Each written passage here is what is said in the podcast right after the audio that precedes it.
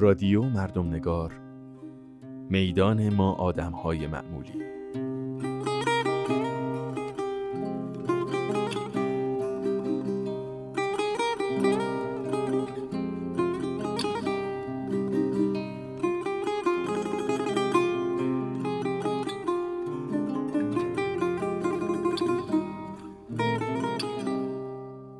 به اولین قسمت از پادکست رادیو مردم نگار خوش اومدید. من شیوا علی نقیان هستم، دانش آموخته انسانشناسی و میزبان شما در رادیو مردم نگار.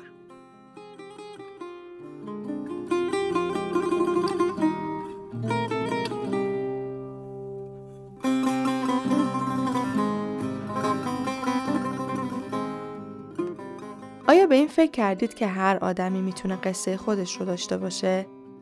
که آیا ممکنه قصه آدم ها رو اونطوری که خودشون اونها رو می‌فهمند شنید؟ شاید همه نتونن خاطراتشون رو بنویسن و قطعا بسیاری از آدم ها هم تریبونی برای بیان حرفاشون ندارن. اما راههایی هستن که بشه با حضور داشتن در میدان زندگی دیگران به تجربه و ادراک اونها نزدیک شد. اسم این کار به زبان خیلی ساده مردم نگاریه. قراره که در هر قسمت از این پادکست دو روایت مردم نگارانه رو بشنویم که برآمده از پژوهش های مردم نگاری هست که در طولانی مدت و با تمرکز بر یک میدان مشخص تحقیق نوشته شدن. این روایت ها رو به صورت جستارهای مردم نگارانه و با صدای خود پژوهشگر میشنویم.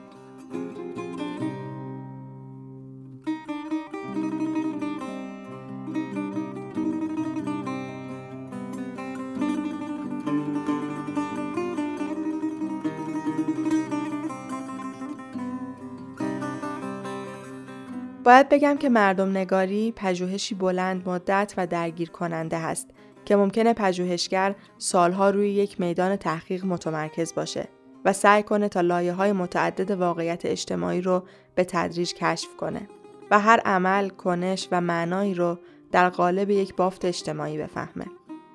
به همین دلیل متن اصلی پژوهش عموما متنی چند صد هزار کلمه ای خواهد بود که انتشارش احتمالا نیازمند قالبی مثل کتاب یا مقالات بلنده. اما ما در این پادکست قرار تنها گزیده از این متون مردم نگارانه رو که حالا یک سیر داستانی و شنیدنی پیدا کرده بشنویم. چیزی که قرار ما رو به سمت لایه‌ای پیچیده تر از واقعیت اجتماعی هدایت کنه. یعنی شنیدن روایت های دست اول و بیواسطه از آدم های معمولی.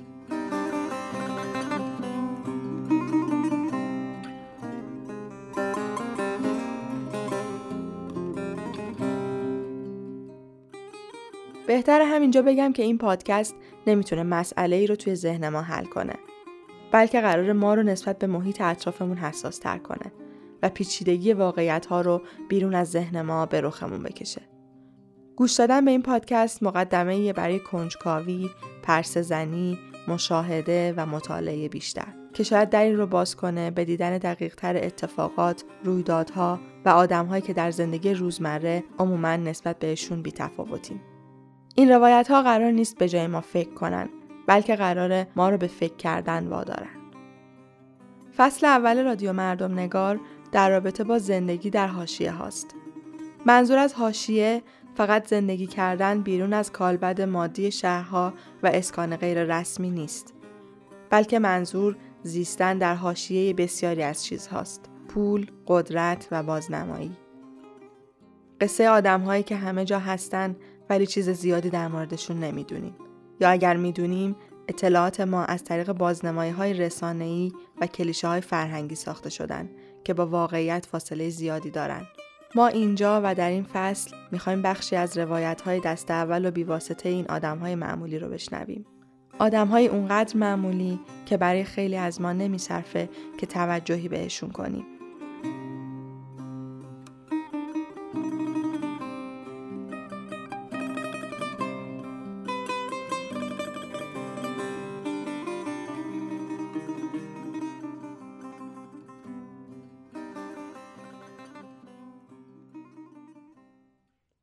فصل اول. ما نامرئی نیستیم.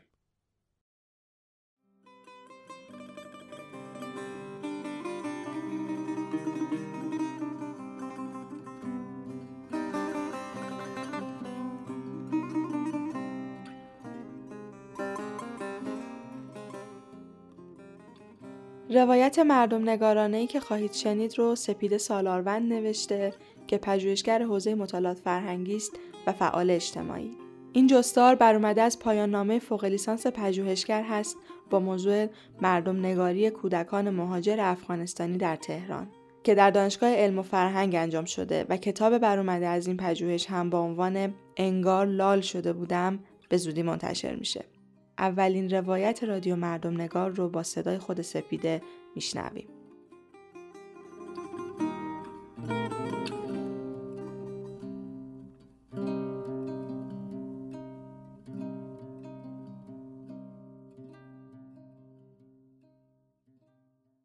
عملیات انتحاری و تلمبار زباله. سپیده سالاروند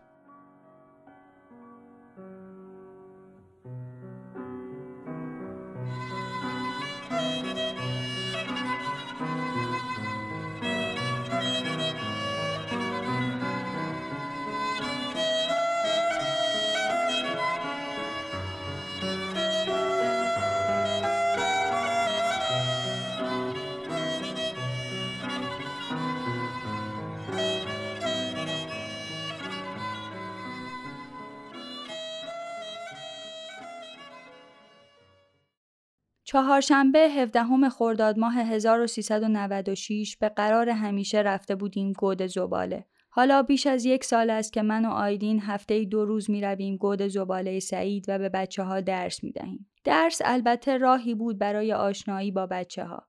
ما می‌خواستیم محیط و به خصوص کودکانی که آنجا کار و زندگی می کنند را بشناسیم و راهی جز معلم شدن بلد نبودیم. گود زباله سعید جایی است میان جاده سمنان حوالی خاورشهر، محمود آباد، اشرف آباد و قنی آباد. بعد از عمده فروشی های پلاستیک و محل کارگران موقت و اوراقی های ماشین درست وسط بیابان برهوت جاده ای هست که اگر خاوری ازش بیرون نیاید شاید دیده نشود. از همانجا نشانه های گود زباله پیدا می شود.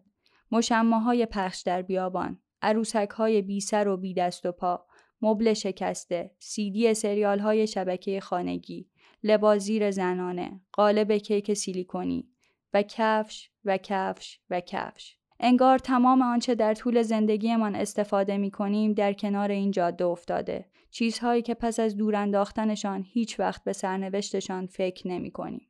در مورد همین فعل دور انداختن باید نوشت که هرچه شهر گسترده می شود ما زباله ها را دور و دورتر می بریم که فقط جلوی چشممان نباشند.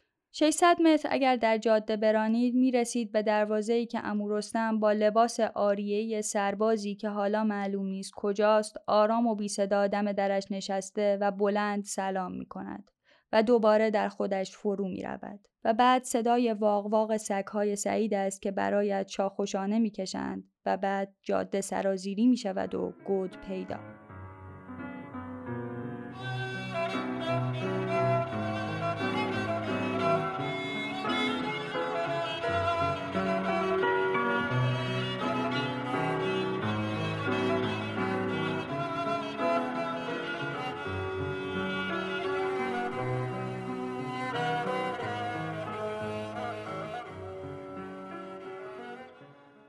گود زباله از بالا به نظر کل یک پارچه ای می آید با اتاقهای پراکنده. از دید پرنده این طرف و آن طرف گود اتاقهایی هست و میانشان زباله هایی کیسه شده منتظر فروش. اما وقتی می رویم نزدیکتر مرز نامرئی میان اتاقها را می بینیم. این مرز را متعلق بودن به یک دستگاه می سازد. دستگاه یعنی چند اتاق به هم چسبیده که حول یک بازکول معنا مییابند. افراد ساکن در هر دستگاه برای ارباب آن دستگاه کار می کنند. یعنی هر روز می روند شهر زباله ها را جمع می کنند، توی گود تفکیکشان می کنند و بعد به نسبت جنس زباله با قیمت های مختلفی زباله هاشان را به ارباب می فروشند. ارباب دستگاه همان زباله ها را به قیمت بیشتری به مشتری می فروشد. اما در عوض پول رفت و آمد به شهر، اجاره بهای دستگاه، رشوه به شهرداری، رشوه به سازمان بازیافت برای قرارداد با پیمانکار منطقه، رشوه به نیروی انتظامی و هزینه های شبیه به اینها را می دهد. هر دستگاه حدوداً پنج شش اتاق دارد و در هر اتاق معمولاً سه یا چهار نفر زندگی می کنند. در نتیجه در هر دستگاه حدوداً 19 20 نفر زندگی و کار می کنند. اوایل 14 دستگاه در گود وجود داشت. اما بعد چند دستگاه خراب شد و بعضیشان توسط افراد دیگری احیا شد و الان به گمانم دوازده دستگاه فعال در گود مشغول به کار باشند. با این حساب حدوداً 230-240 نفر در گود زندگی می کنند. اتاقها با بلوک های گچی آماده ساخته شده و اکثرا در ندارند. در زمستانها به جای در پتوی آویزان می کنند و در تابستانها پارچه یا هیچ. بعضی درهای چوبی یا آهنی دارند که به نظر می رسد در زباله ها پیدا شدند. سقف اتاقها هم از تیرک های چوبی که رویش تکه های چوب در در کمد و غیره سوار شده است درست شده. در زمستان ها روی این سازه ها پلاستیک می‌کشند و برای اینکه باد پلاستیک ها را نبرد انواع و اقسام زباله ها روی سقف قرار می گیرد. اندازه اتاقها متفاوت است اما عموما در حد دو در سه یا دو متر هستند و معمولا به جز پتو و بالش که یک گوشه چیده شده و یک کمد کوچک وسیله دیگری در اتاق دیده نمی شود. گاز هیئتی کوچکی هم گوشه ای از اتاق کار آشپزخانه را می کند. کپسول گاز هم همان گوشه است که اتاق را در تابستان بسیار خفه و گرم می کند. گوشه ای از دیوار هم سوراخی وجود دارد و کولر آبی کوچکی دم این دریچه قرار گرفته که نمی‌تواند با گرمای گاز حین پختن غذا رقابت کند. آب کولر را با بطری در مخزن میریزند.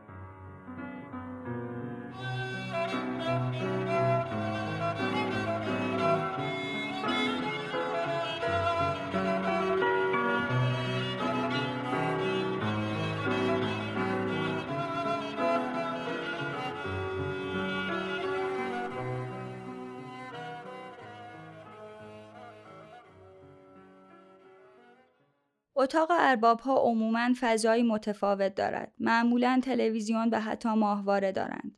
اسد برادر بزرگ معروف مغازهدار است و توی اتاق ارباب زندگی می کند. در نتیجه در گوشه کنار اتاقشان روغن، برنج، نوشابه، رب و غیره انبار شده و توی اتاق یخچال دارند. از دیگر دستگاه ها هم برای خرید مایحتاج به اسد رجوع می کنند و باقی مایحتاج اولیه و حتی وسایل کار هم به داخل گود می آید. شخصی با تانکر آب شیرین می فروشد. دیگری با وانت خربزه و هندوانه. یکی دیگر با موتور نان بربری می آورد. دیگری بستنی و یکی هم گردن مرغ. بیشترین ماده گوشتی که دیدم خریداری می شود. این فروشنده ها غالبا ایرانی هند و روابطشان با ساکنین گود بسیار خوب است. بعضی هاشان حالا با ما هم دوست شدند و هر دفعه از زمان تشکر می کنند که بچه ها را درس می دهیم و نگران بچه ها هستند.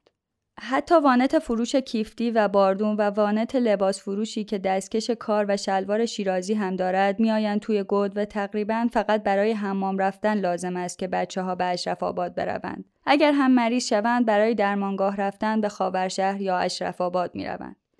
این ماجرا حالتی گتویزه به گود می دهد و با اینکه بچه ها به شهر می روند و با اهالی منطقهشان اختلاط می کنند اما ترسی از رفتن به اشرف آباد و مثلا خرید کردن از عطاری دارند. انگار حین کار بیشتر احساس امنیت می کنند. اما در هر جایی غیر از منطقهشان خطر رد مرز کردن تهدیدشان می کند و از افغانستانی بودنشان شرم ترس دارند.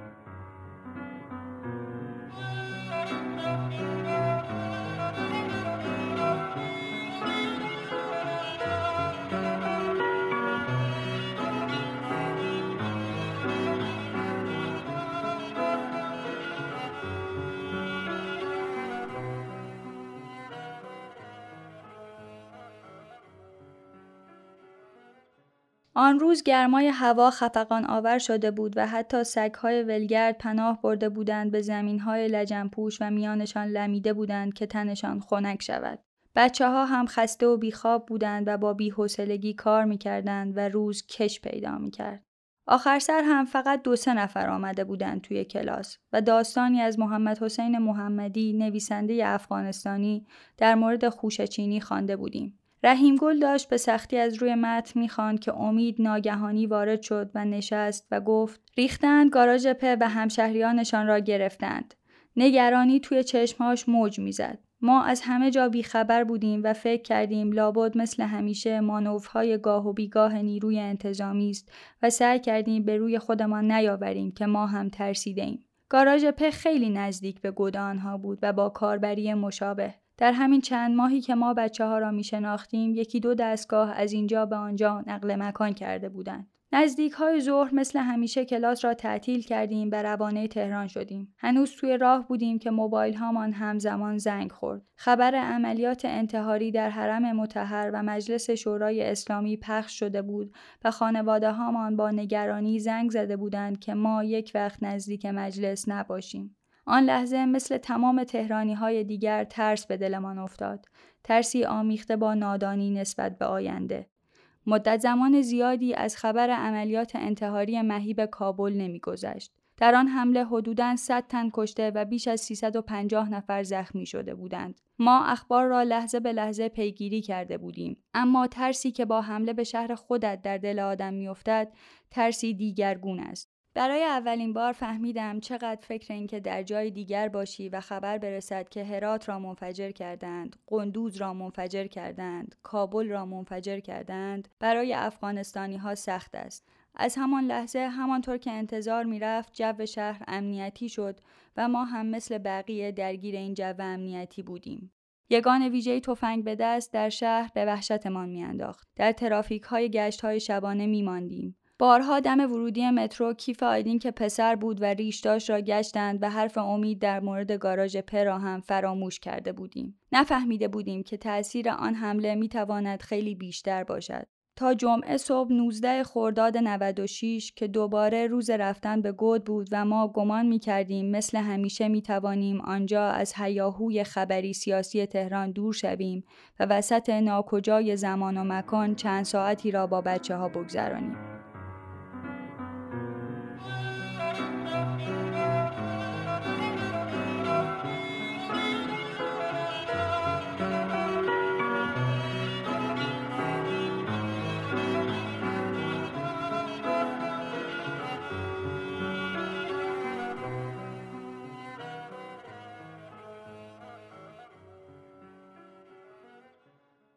این دفعه اما با همیشه فرق می کرد.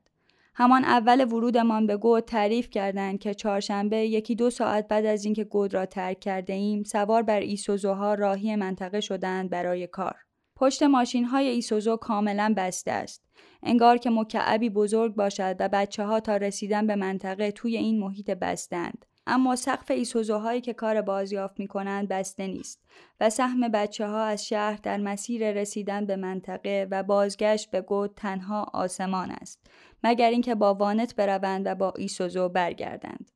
برگشتن با وانت به دلیل زباله هایی که همراه آوردن ممکن نیست. آن روز هم بچه ها بیخبر از دنیا توی ماشین نشسته بودند تا اینکه آقا شیر احمد ارباب دستگاه زنگ می‌زند و می‌گوید جلوی ماشین سیف الله را گرفتند و آنها سر و صدا نکنند که نفهمند کسی توی ماشین است. اما دقیقا همان لحظه در باز می شود و پنج سرباز مسلح می ریزند توی ماشین و آنها را می کشانند بیرون و نمی‌گذارند فرار کنند. بعضی ها البته موفق به فرار می شوند. اما 60 70 نفری که باقی ماندهاند را با یک ایسوزو به کلانتری ورامین می‌برند و باقی ماشین ها را هم توقیف و راهی پارکینگ می کنند. در کلانتری ورامین سه ساعتی زیر آفتاب نگهشان داشته بودند و بعد کوچک ها را جدا کرده بودند. انور 16 17 ساله است و رحیم گل و معروف 15 16 ساله. رحیم گل تعریف می کرد که ورامین کوچیکا رو سوا کرد. من و انور و معروف رفتیم تو کوچیکا. قدامون رو کوچیک کردیم که نفهمه ما بزرگیم. سرشماری کردن هممون رو کردن تو اتوبوس و گفتن برید. ولمون کردن.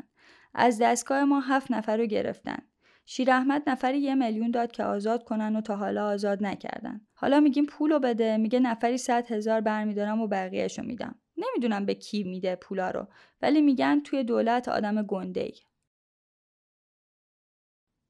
البته که دلیلی ندارد آدم گنده‌ای در دولت ازشان رشوه گرفته باشد. مثل یکی از مسئولین دونپایه مرکز پذیرش و ساماندهی کودکان خیابانی یاسر که وقتی ناصر را گرفته بودند 100 هزار تومان از پدرش رشوه گرفته بود. در حالی که می‌دانست هیچ کاری نمی‌تواند برای آزادی ناصر بکند. حضور غیرقانونی آنها در شهر دستشان را از مراجع قانونی کوتاه می کند و کار کردن در این محیط و رشوه هایی که سازماندهی شده و با مقدار مشخص به سازمان بازیافت شهرداری کلانتری و غیره پرداخت می کنند باعث شده پول اولین و آخرین گزینه برای حل مسئله باشد. تا به این حد که پدر ناصر بعد از اینکه از مرکز یاسر دست خالی بیرون آمدیم و می‌دانست ما نمی‌توانیم کاری برای آزادی ناصر بکنیم هم می‌خواست 100 هزار تومان به عنوان خرجی راه به من و آیدین بدهد. طبیعتا پول را قبول نکردیم. اما او بعد از گذشت چندین ماه هنوز ازمان به خاطر تلاش بینتیجه من تشکر می کند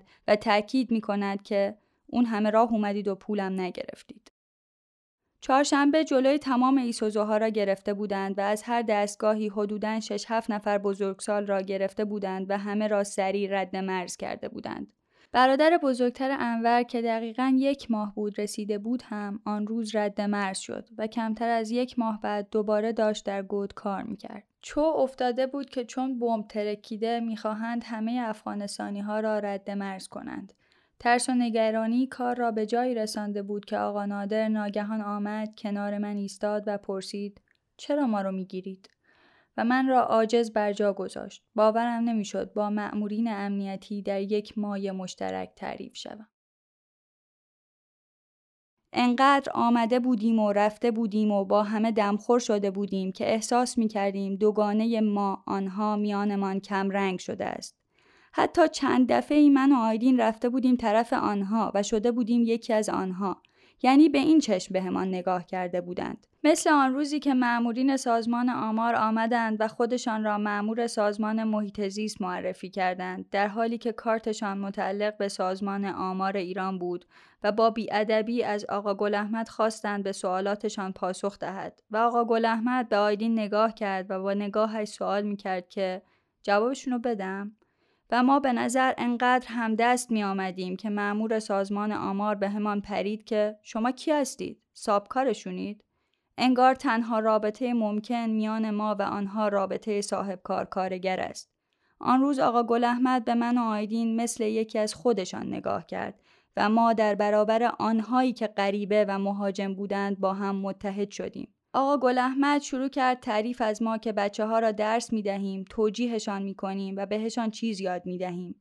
و به نظر می رسید بیشتر به خاطر حمایت از من و آیدین است که حاضر شد جواب معمور سازمان آمار را بدهد. معمور اداره آمار تهدید کرد که اگر آقا گل احمد جواب سوالها را ندهد با معمور می آید و جوری رفتار کرد که انگار من و آیدین مجرمیم و معلوم نیست واقعا معلم باشیم.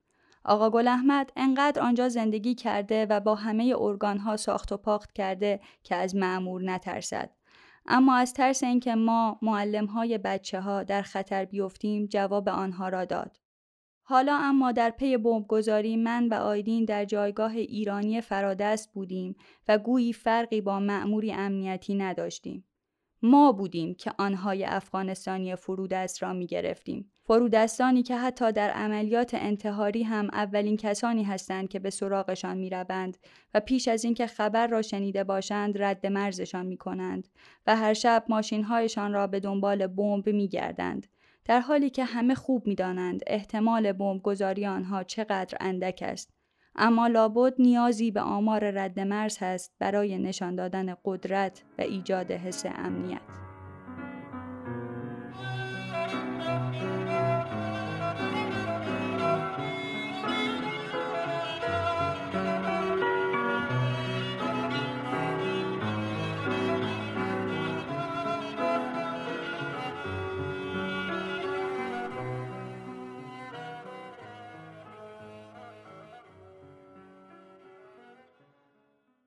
بچه های افغانستانی که برای کار به ایران می آیند عموماً چیزی از سیاست ایران نمی دانند.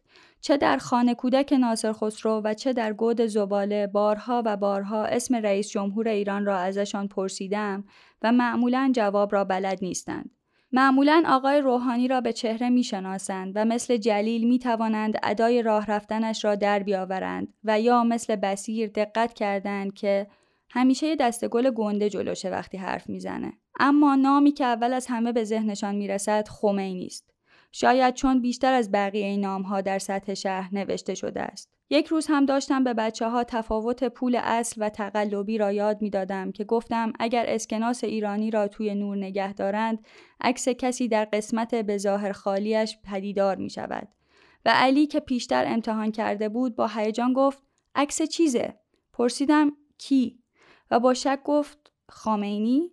انگار که حالا که نمی‌دانست خمینی درست است یا خامنه ای ترکیبی از نام هر دو ساخته بود. اما تقریبا همهشان در مورد سیاست افغانستان اطلاعات دارند. نام رئیس جمهور فعلی و پیشینشان را می‌دانند و همه به خوبی احمد شاه مسعود را می‌شناسند و ازش به نیکی یاد می کنند و گاهی جزئیاتی هم در موردش به یاد دارند. مثل علی که می‌گفت احمد شاه مسعود رو می‌شناسم. عکساش هم دیدم. فیلمش هم دیدم. یه فیلم داشت یه قناری بود تو دستش باهاش بازی می‌کرد.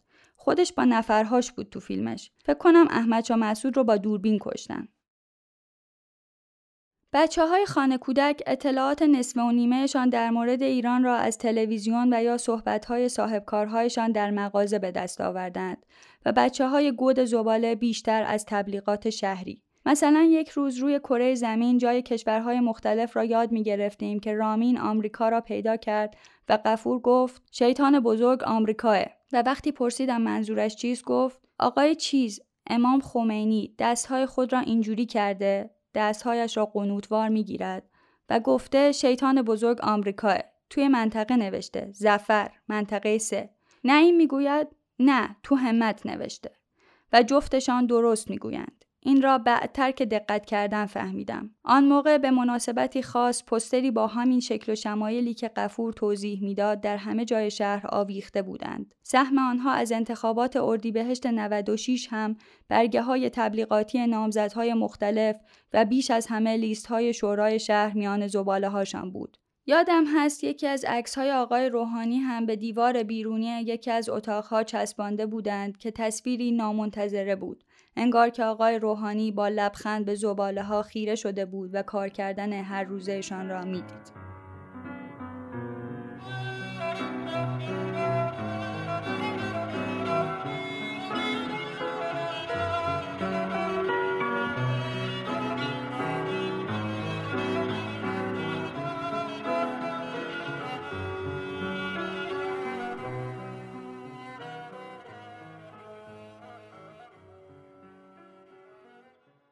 یک روز بهاری قرار بود سه تا از بچه های زیر دوازده سال خانه کودک را ببرم خانه هنرمندان و باید با مترو می رفتیم.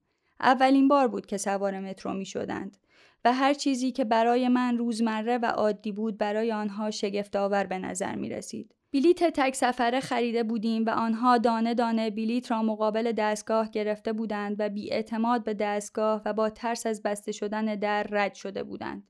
عیسی حاضر نشده بود سوار پله برقی شود و پله ها را دویده بود پایین و بالاخره از میان جمعیت راهی باز کرده و سوار قطار شده بودیم. برایشان توضیح دادم سه ایستگاه بعد پیاده می شویم و اسم ایستگاه هم طالقانی است. یک ایستگاه بعد حمیدالله بیقراری می کرد که نکند جا بمانیم. برایش توضیح دادم که نام ایستگاه بعدی را اعلام می کند و باید حواسش را به آن صدا جلب کند و معلم بار پرسیدم گفتم اسم ایستگاهی که پیاده میشیم چیه؟ با شک جواب داد طالبان؟ خندم گرفته بود. باورم نمی‌شد کسی آقای طالقانی را با طالبان اشتباه بگیرد و یا فکر کند که ممکن است جایی در تهران به نام طالبان وجود داشته باشد. اما حمیدالله حق داشت. از لحاظ آوایی این دو نام به هم نزدیکند و نام طالبان به گوش حمیدالله بسیار آشناتر.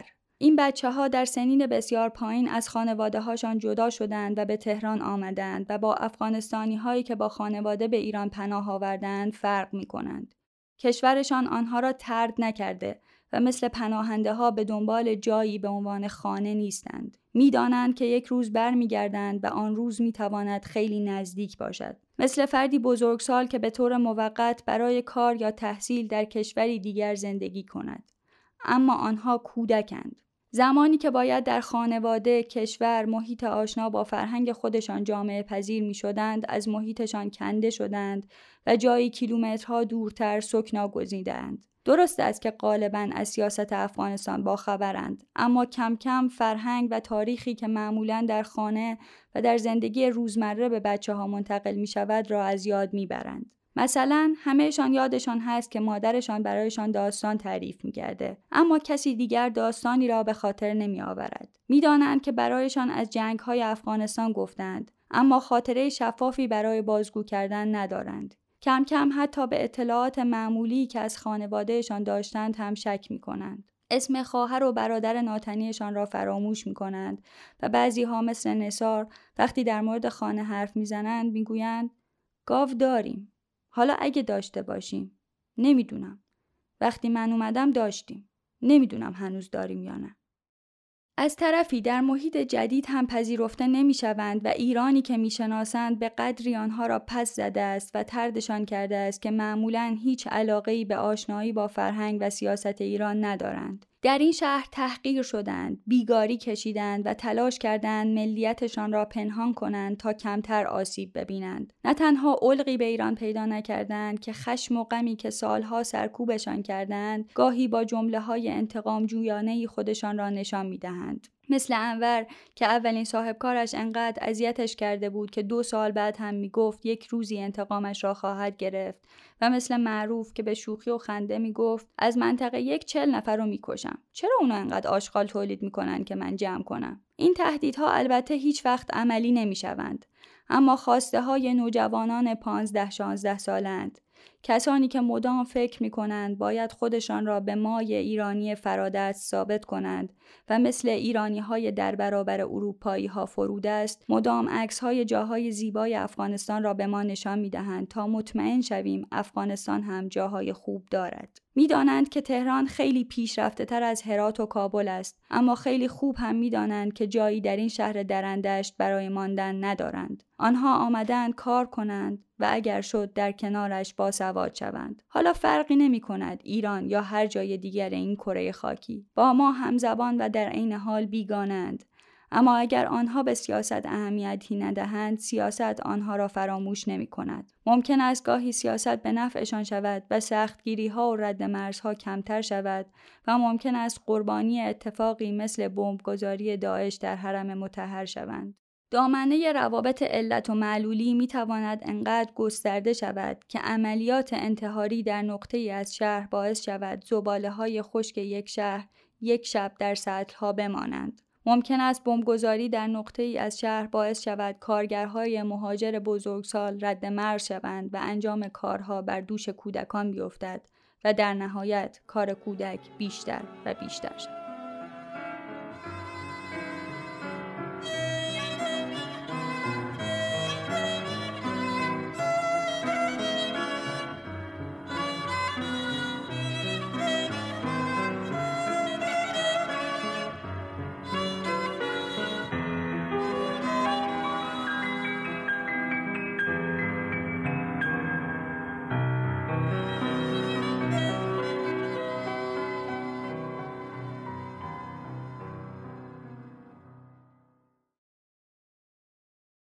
جستار دومی رو که خواهید شنید بخشی است از پژوهش مستقلی که در پنج ماه گذشته انجام شده و می‌تونه امکانات مردم نگاری رو برای ترسیم یک پورتری شخصی به ما نشون بده. پورتری مردم نگارانه اگرچه از تجربه و میدان به خصوص زندگی یک نفر به دست میاد اما دلالت های کلانتری از یک بستر اجتماعی خواهد داشت.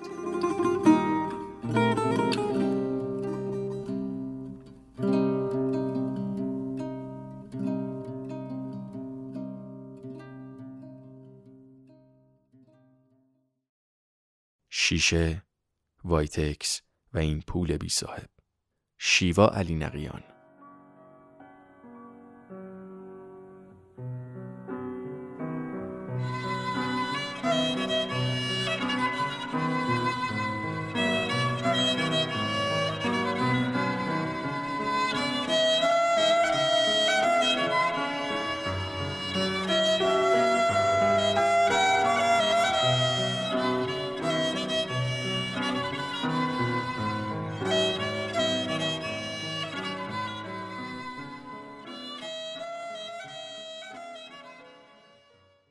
سهشنبه 23 مهر 98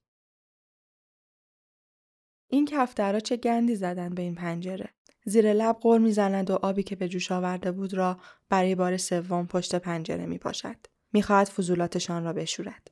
باسن و نیمی از رانهایش از شیشه بیرون مانده. در حالی که نشسته روی لبه پنجره و با یک چاقوی نسبتا بزرگ لبه پنجره را هی میسابد. خاله نیفتی تو رو خدا. زیر لبی میخندد. من من صد تا جون دارم. دیشب اعلی حضرت اومده میگه 50 تومن بده برا بنزین. گفتم موتور خراب بنزین می‌خواد چیکار؟ میگه نه ترس پام خوب بشه پست میدم. صبح میاد سی تومن می‌گیره، شب میاد ده تومن پس میده. میگم من ندارم هی بدم تو دود کنی یا میگه شب که میارم پست میدم بی حسابیم دیگه.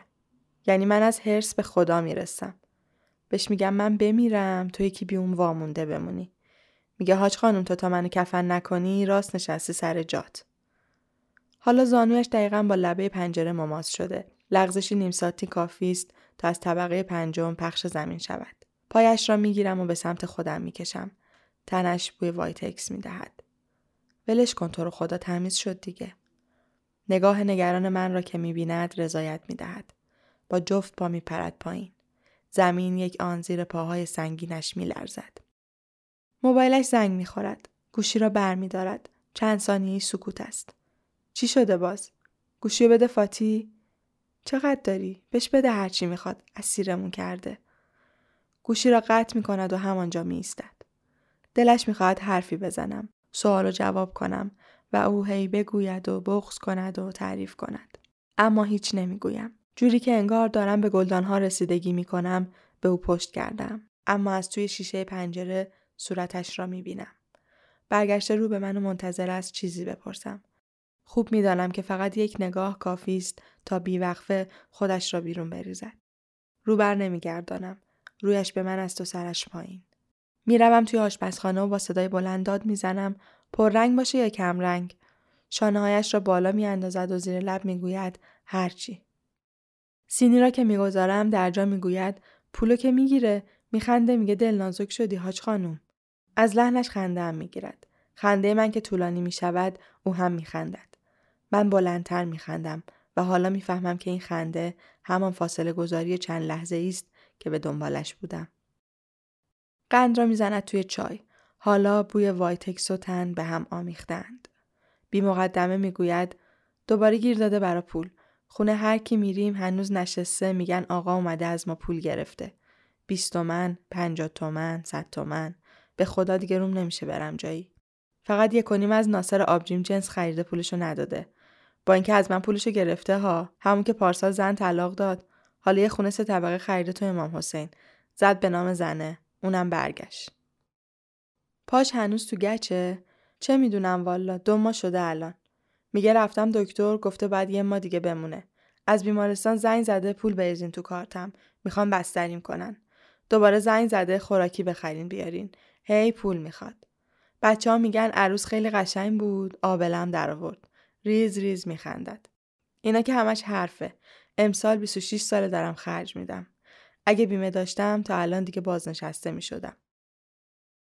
راست می‌گوید. دست کم ده سال است که به تناوب به خانه ما می آید. اولها هر چند وقت یک بار بود. بعد شد دو ماه یک بار و این روند ادامه داشت تا حالا که هر هفته به دیدن و بودنش عادت کرده ایم. خودش می‌گوید 26 سال از خانه های مردم کار می کند. همه چیز را می سابد. زمین ها را برق می اندازد. لباس ها را اتو می کند. عیدها خانه تکانی می کند. در و شیشه و پنجره می شوید و در انتها پولش را می گیرد و می رود.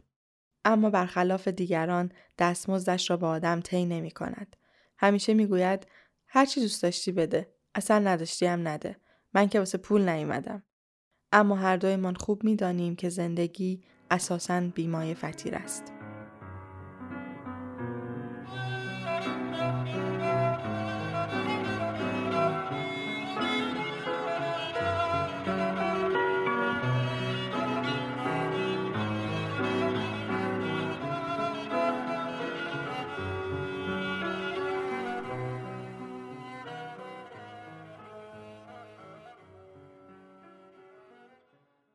چای خوردنمان که تمام می شود این بار گوشی من است که زنگ می خورد. خاله دارد خودش را جمع جور می کند که بلند شود و دوباره کار را از سر بگیرد. بلند می گویم سلام طیبه جان. و خاله را می بینم که گوشهایش را تیز می کند که ببیند طیبه چه کار دارد. می روم توی اتاق اما در را نمی بندم.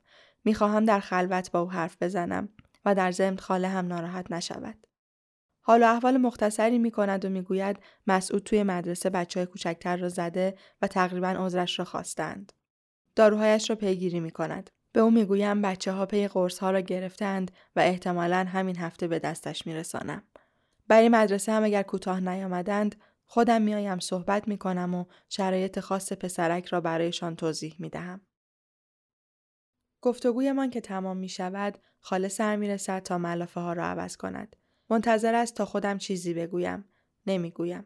چند ثانیه سکوت است و یک مرتبه می‌پرسد چه خبر از طیبه می‌دانم توی یک سال گذشته که پای طیبه به خانه ما باز شده و من کارهای مددکاریش را قبول کردم خاله بی دلیل آزرده شده است نمی‌دانم چرا اما او تحمل حضور طیبه را در زندگی من ندارد خودش را در رقابت بیهودهای با او می‌بیند و در این مدت طیبه بیان که خودش بداند سایه سنگینش را بر سر این زن انداخته است. می‌گویم زنگ زده بود قرصای ریتالین مسعود رو پیگیری کنه. گرونه نمی‌تونه بخره. همینطور که آینه را دستمال می‌کشد با خونسردی و قطعیت می‌گوید گرون نیست. راضی ما یه ماهشو می‌خره سی تومن. یعنی سی تومن هم نداره؟ نه فقط که ریتالین نیست. یه شربت و یه قرص دیگه هم هست. تازه راضی دفترچه تامین اجتماعی داره. از سوی آینه که حالا برقش انداخته مستقیم نگاهم می‌کند. به هر حال حواست باشه یه وقت کلا سرت نذاره این دختره. نه بابا خاله اون مدلی نیست که. اصلا چرا طیبه خودش نمیره کار کنه؟ مگه من نیستم. راست مامانش سن دارم. از پنج سالگی کار کردم. اون وقتا اسلام شهر بودیم. می‌رفتم از چهاب می آوردم. آقام هر دبه رو میفروخ پنج تومن. تازه دبه ها اون موقع چوبی بودن و سنگین. خاله در نهایت شگفتی قیمت همه چیز را به یاد می آورد. انگار قیمت ها وقتی می روند توی ذهنش دیگر راه بازگشتی ندارند. از ریتالین گرفته تا شیر سنتی دامداران تا قیمت لوسرهای ویلای شمال همسایه قدیمیمان تا گرم شیشه تا غذای سگ و گربه که توی پتشاپ ها می فروشند تا اجرت نصب پرده های خانه ما که سه سال پیش خریدیم همه را در یاد دارد. او حواسش به همه چیز هست. اینکه کسی سر من کلاه نگذارد. اینکه شرافت خودش را همیشه به رخ بکشد. اینکه نگذارد کریستال های جهیزیم را توی ماشین ظرفشویی بگذارم و وادارم می کند آنها را با دست بشویم.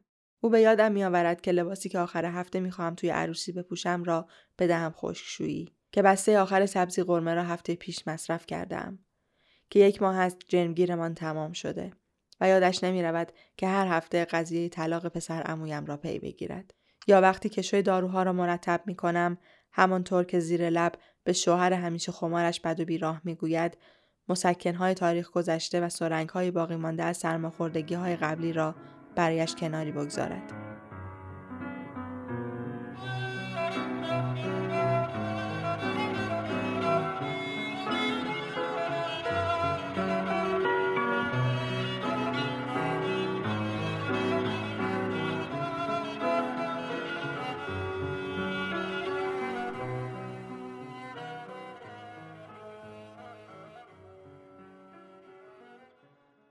خاله وسواس دستمال کشیدن دارد.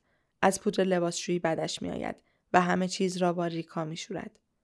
ماهی یک بار کتابخانه ما را میریزد بیرون. خودش دانه دانه آنها را دستمال می‌کشد و گاهی که چشمش به قیمت پشت جلد برخیشان میافتد بدون وقفه می‌پرسد واقعا شما همه این کتابا رو می‌خونین و منظورش این است که در این اوضاع و احوال کدام آدم عاقلی پول بالای کتاب می‌دهد بارها گفته که توی وسایلشان یک قرآن بزرگ و یک توضیح المسائل داشته که آنها را هم یک روز که هیچ کدامشان خانه نبودند شوهرش با بقیه چیزها برده فروخته. حتی به لیوانهای پلاستیکی و حوله و جورابهای نوع زنانه هم رحم نکرده است. ورد زبانش است که فقیر فقیرتر میشه پولدار پولدارتر. معتقد است که به رغم کار طاقت فرسای مداومش هیچ وقت پیشرفت نمی کند و هر چه کار کند در همان وضعیت قبلی باقی خواهد ماند. حالا که چند ماهی است شده میدان توجه، نگاه و زل زدنهای من دیگر همه اینها را می‌دانم. فهمیدم که از 96 به این طرف بیچیزتر هم شده. می توانم ببینم که چطور به زحمت یک پله به جلو می رود و چیزی نمی گذرد که دوباره چند پله به عقب باز می گردد. غرورش اجازه نمی دهد که خیلی چیزها را بگوید اما می‌دانم که دست کم دو سال است برای خودش هیچ لباسی نخریده و مدام می‌گوید خرج که خیلی گرونه طرف هیچی نمیشه رفت. کاش که فقط نون رو گرون نکنن. کاش نون گرون نشه. خاله در تعقیب و گریز بیحاصلی با پول گیر افتاده است. با زانوهایی که حالا دیگر خم شده و نفسی که به تنگی گذاشته هر روز دنبال پول میدود. اما این پول به قول خودش بی صاحب ناجوان مردانه مرتب از او فاصله می گیرد. باید خاله را به یک TED Talk دعوت کرد. می شود حتی برایش بلیت هم فروخت. بالکن ارزانتر، VIP گرانتر. مطمئنم که او به mentor و آموزش بلاغت هم نیازی ندارد. کلامش نافذ و برنده است. او از بزرگان دنیای سرمایه یا صاحب یک برند تجاری موفق نیست. در علم، تکنولوژی یا هنر مدرن هم دستی ندارد. نه عکاس آوانگارد است، نه خبرنگار جنجالی. او صاحب هیچ قدرت و نفوذی نیست و سرمایه جز دستانش ندارد. او بلد نیست حرفهای صد من یک خاز الهام بخش بزند، جملات قصار بسازد یا مثلا فعل خواستن را صرف کند. او کار کشته و جان سخت است. اما قورباغهاش آنقدر بزرگ است که هرچه تلاش می کند قورتش بدهد توی گلو می ماند. ته حلقش را می خاراند و هی بالایش می آورد. کسی برای خاله کف نمی زند. فرمول های موفقیت هم برایش چیزی نیست جز یک پارودی تلخ کشدار معلق. هرچه پیش می رود ندارتر می شود. او استوره تاباوری است. او نمونه خوبی است از اینکه برود بالای سن و بدون ادا و اطوار بند بازی یادمان بدهد. اینکه چگونه در بحرانهای اقتصادی صورتمان را سرخ نگه داریم چگونه هر روز هفته کار کنیم بدون آنکه خانواده دامادها بفهمند که مادر زن پسرشان کارگر روزمزد است. اینکه برای تک تک عروسی های خانوادگی برای شوهر ما مواد مرغوب تهیه کنیم تا شاهد مشنگ بازی خماری و بیآبروییش نباشیم. خلاصه اینکه چگونه وقتی به مون رسید پاره نشویم. چگونه با همه سگدو زدنهایمان نامرئی باشیم.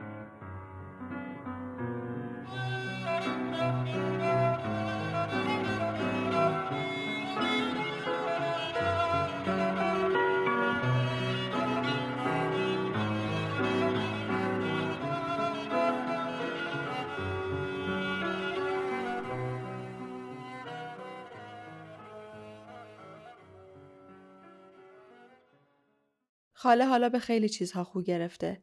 دستهایش آنقدر دستمال کشیدند که بی اختیار هر حرکتی را دورانی انجام می دهند. انگار شوینده ها همه حواسش را شسته و برده باشند.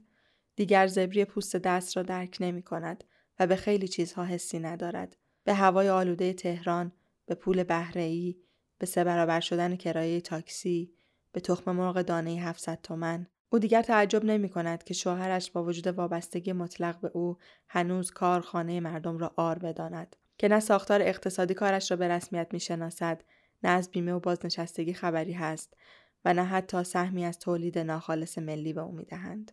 او دیگر بهتر از هر کسی می داند که ما هم قضیه را چندان جدی نگرفته ایم.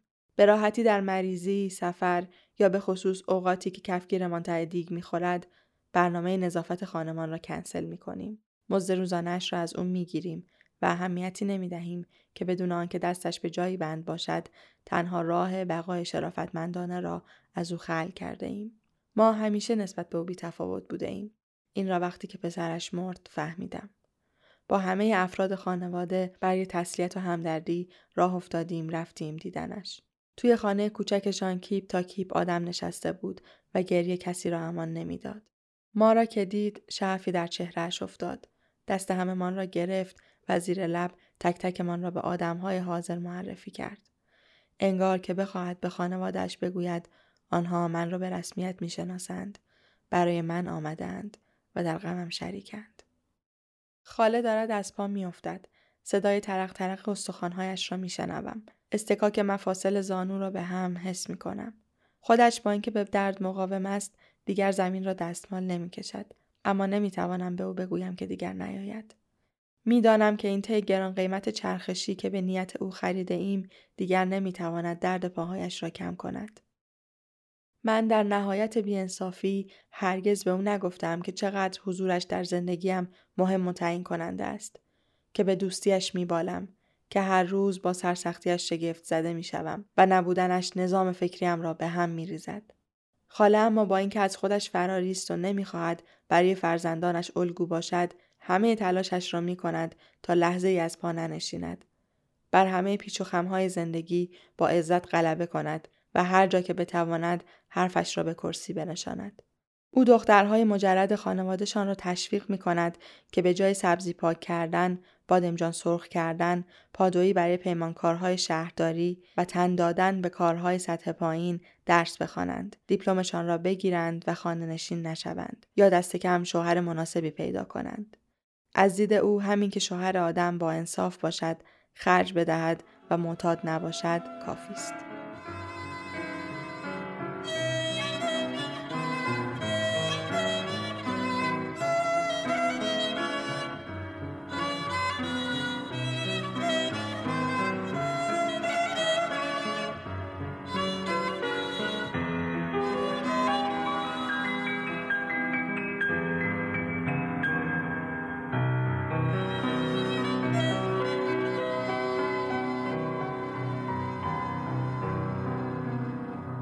و در نهایت موسیقی پایانبندی که قطعه است از یک نوازنده هنرمند خیابانی در حوالی میدان قدس تهران.